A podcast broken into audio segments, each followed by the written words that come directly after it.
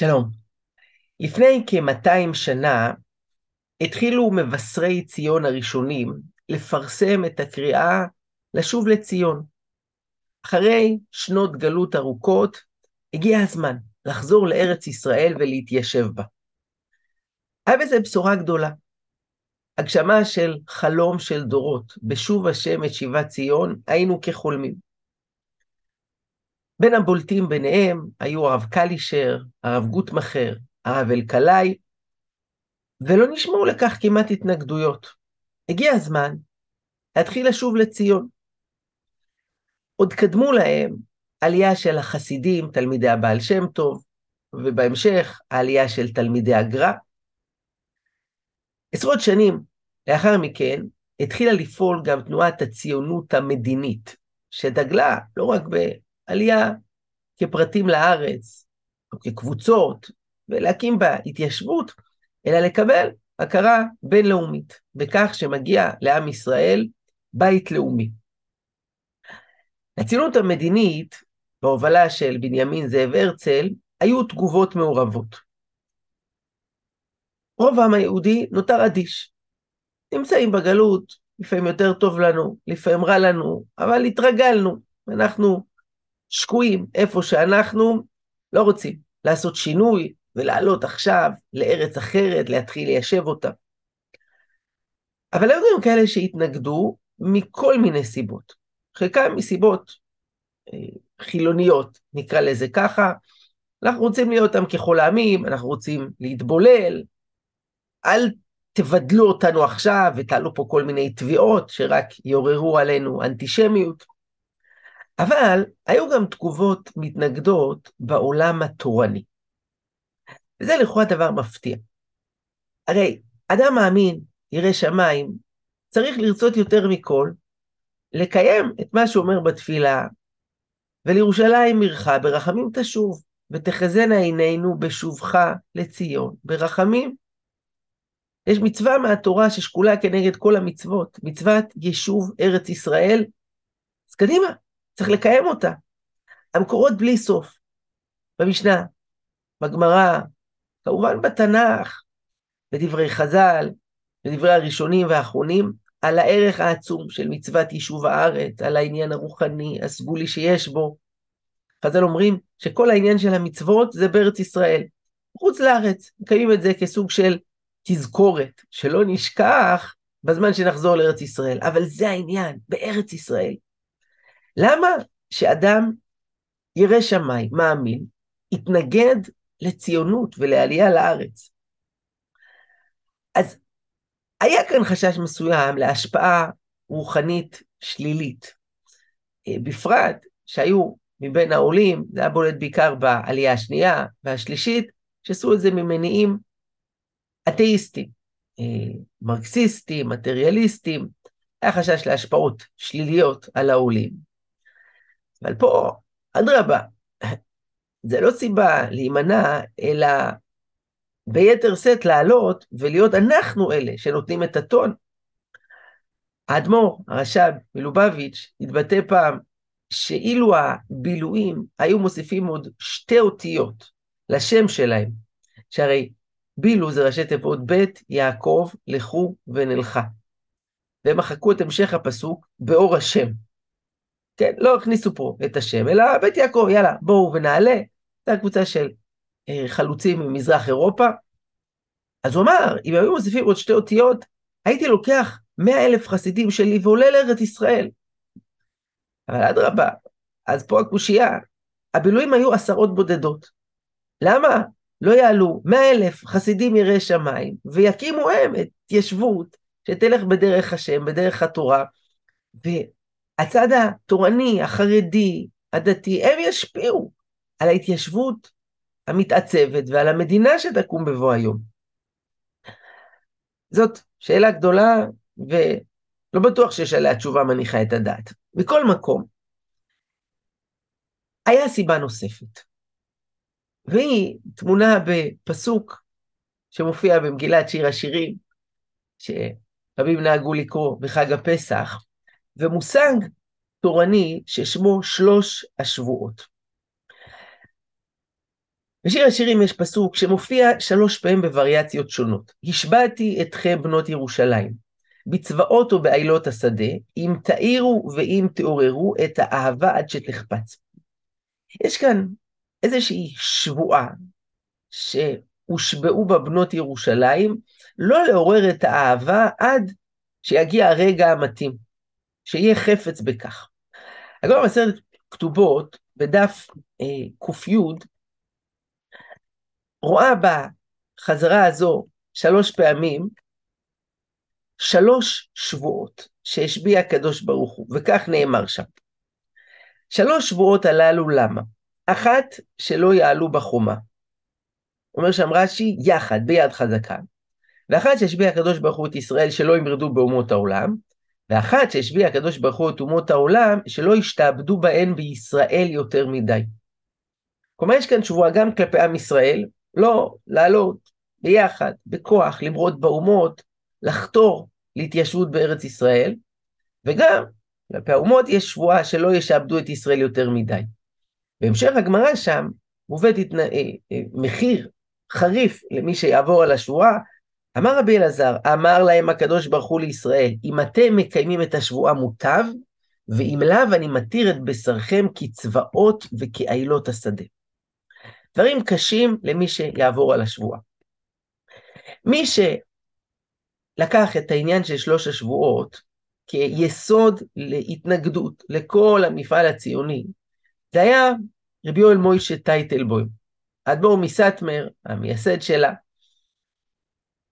והוא היה הדובר התקיף והבוטה ביותר כנגד העניין הציוני, ועד היום התפיסה בסאטמר התנגדות חריפה, כולל לחלקים בציבור החרדי, ששיתפו פעולה בצורה כזו או אחרת עם מפעל ההתיישבות, והוא כותב כך: בעוונותינו הרבים, סבלנו צרות רבות ומרירות כלענה, אשר לא הייתה כזאת לישראל מאז היה לגוי.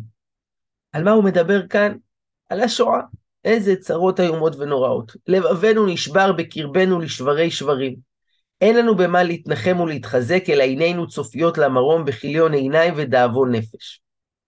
והנה, לפנים בישראל בכל הדורות, כשהגיעה עת הצרה ליעקב, חקרו ודרשו מה זה ועל מה זה.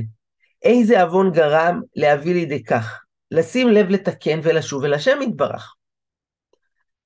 הוא אומר, תמיד כשבאה הצרה, אז עשינו חשבון נפש, פשפשנו במעשינו, מה החטא שבגללו באה עלינו הצרה הזאת. עכשיו, בדורנו זה, הוא אומר, אין צריכים לחפש ולבקש בתמונים את העוון שהביאה עלינו הצרה הזו. עכשיו, לא צריך לחפש הרבה. קל למצוא מה היה העוון שבגללו בהצהרה הזו. מה? התשובה היא, המפעל הציוני, שעבר על השבועות. וכך הוא אומר, המינים והאפיקורסים עשו כל מיני השתדלויות לעבור על השבועות הללו, לעלות בחומה, ולקח מעצמם ממשלה וחירות קודם הזמן, שזהו דחיקת הקץ. נעשו מעשים רבים בהמון בריות, עד שבימים האחרונים כמעט רוב ישראל סייעו בפעולות שלהם באופנים שונים, המביאות לעבור על השבועות. הכתות האלה שהמשיכו ברעיון הטמא הזה, להקים להם מדינה לפני הזמן, בלי תורה, המשיכו את ישראל למינות ואפיקורסות נוראה, אשר לא הייתה כמוה מיום היווסד הארץ. לכן הוא אומר, אין לתמוה, שקרו לנו צרות איומות ונוראות. בכל זאת הוא מתקשה, אבל בשואה הנוראית נהרגו גם צדיקים וחסידים שלא היו קשורים למפעל הציוני, ואפילו התנגדו לו. אז על זה הוא אומר פה בסוף דבריו, בשעת החורבן נהרגו גם חסידי עליון, בעוון החוטאים והמחטיאים בעוונותינו הרבים, והיה חורי אף נורא עד מאוד. כלומר, בגלל שהיה כעס גדול בשמיים על זה שעברו על השבועות, אז פה כבר באה השחתה גדולה, והמשחית לא מבחין בין צדיק לרשע, וגם צדיקים וחסידים שלא היו קשורים אה, נענשו על הדבר הזה.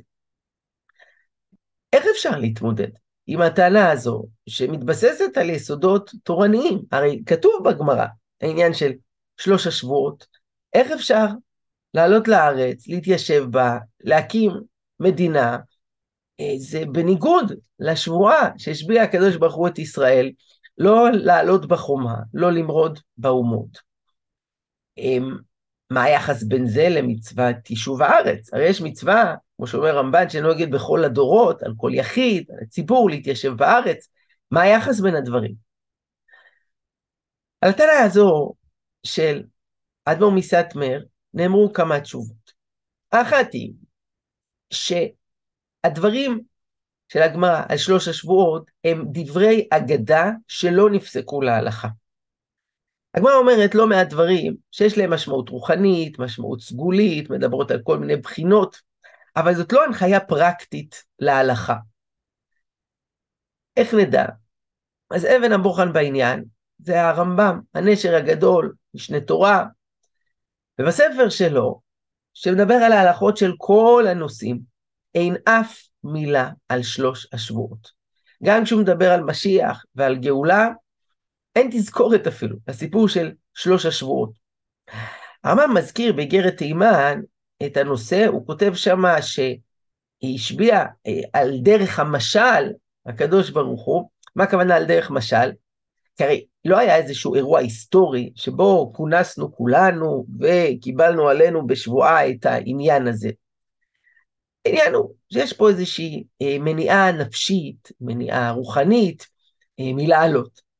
טוב, אבל ברגע שרואים שעם ישראל כן מצליח ועולה, אז כנראה שהעניין הזה בטל.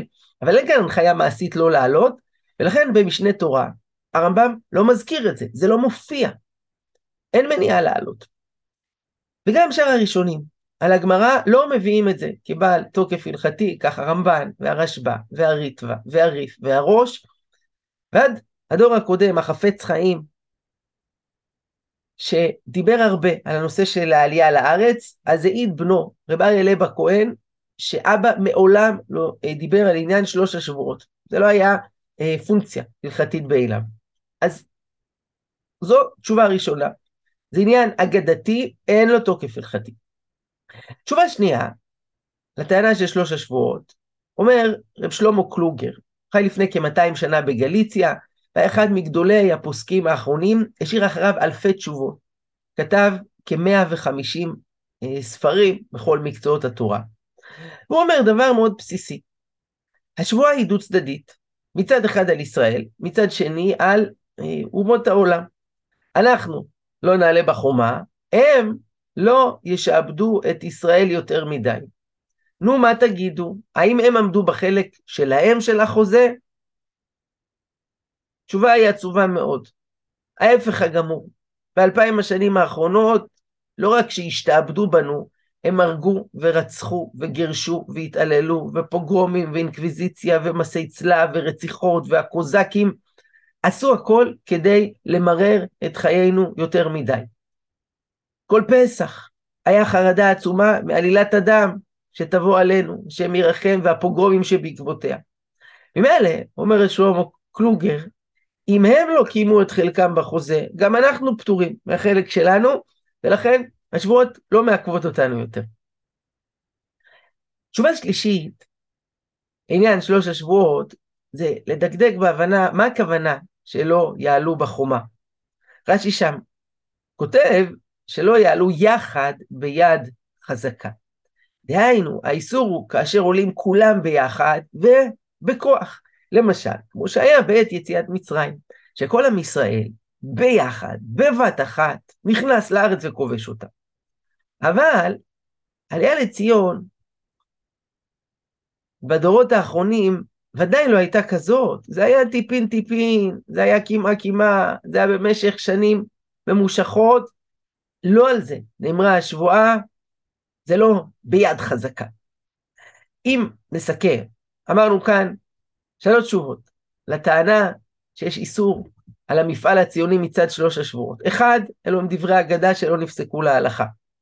שתיים, כמו שהגויים לא קיימו את החלק שלהם בשבועה, אנחנו פטורים מלמלא את שלנו. שלוש, האיסור זה כשעולים ביחד, כולם, ובכוח. ההתיישבות בארץ ישראל הייתה בשלבים, וכל פעם מעט. יש תשובות נוספות, אה, כמו למשל רבי חיים ויטל, אה, תלמיד הארי, מגדולי המקובלים, שטוען, על פי הקבלה, תוקף השבועה היה רק לאלף שנה. אבל הזמן הזה כבר אה, עבר. אה, הגאון מווילנה, שאומר שכל האיסור זה לעלות כדי לבנות את המקדש, אבל ההתיישבות לכשעצמה, לא עליה נאמרה השבועה. אה, תשובה נוספת זה שרבי זרע, מי שהביא את דברי שלוש השבועות בגמרא בכתובות, רואה במדרש שיר השירים, שהוא בעצמו חזר בו, והוא היה כן בעד עלייה לארץ. מילא אין תוקף לדברים הראשונים. אז הנה הזכרנו פה כבר שש תשובות כלפי הטענה הזו, אבל נביא עוד אחת שהיא אולי המרכזית והמשמעותית ביותר. מה הכוונה לא לעלות בחומה? הרי אין איזה חומה פיזית שמפרידה בין הגלות לבין ארץ ישראל, נכון? אז מה המשמעות של חומה? הכוונה היא שיש חומה דמיונית של אומות העולם, שהן מתנגדות לעלייה שלנו לציון, ואכן כך היה במשך דורות רבים, בתקופה ששלטו פה העות'מאנים, אה, בתקופה של השלטון הבריטי, אנחנו יודעים כמה אוניות מעפילים ניסו להגיע ולא הרשו להם, והסולטן הטורקי, לא נתנו לנו, לא נתנו לנו, אבל היה תפנית היסטורית. בשנת 1917, הצהרת בלפור, שר החוץ הבריטי, על זה שיש הכרה בזכות של העם היהודי לבית לאומי בארץ ישראל. שנת 1920, ועידת האומות בסן רמו, שמאשרת ומאששת את ההכרה בזכות של העם היהודי אה, לבית לאומי. ועל הדברים האלה אמר רב מאיר שמחה כהן מדווינסק, אה, בעל האור שמח, בעל ספר משך חוכמה, על התורה, היה מגדולי הפוסקים אה, בדורות האחרונים. תראו את דבריו. כעת הסב ההשגחה, אשר באספת הממלכות הנאורות בסן רמו ניתן צו, אשר ארץ ישראל תהיה לעם ישראל. וכיוון ששר פחד השבועות וברישיון המלכים, קמה מצוות יישוב ארץ ישראל ששקולה כנגד כל מצוות שבתורה למקומה. מה הוא אומר? אחרי שאומות העולם הסכימו והכירו בזכות שלנו על הארץ, ממילא יש לנו את רישיון המלכים, ואז שר פחד השבועות. תראו את לשונו, בעצם זה היה רק פחד. אין כאן באמת איזשהו דבר אמיתי שמנע, אבל היה פחד מפני השבועות, אין מה לפחד יותר. מכאן ואילך חוזרת מצוות יישוב הארץ למקומה בכל התוקף, ואין עוד שום דבר שמעכב אותנו אה, מלחזור.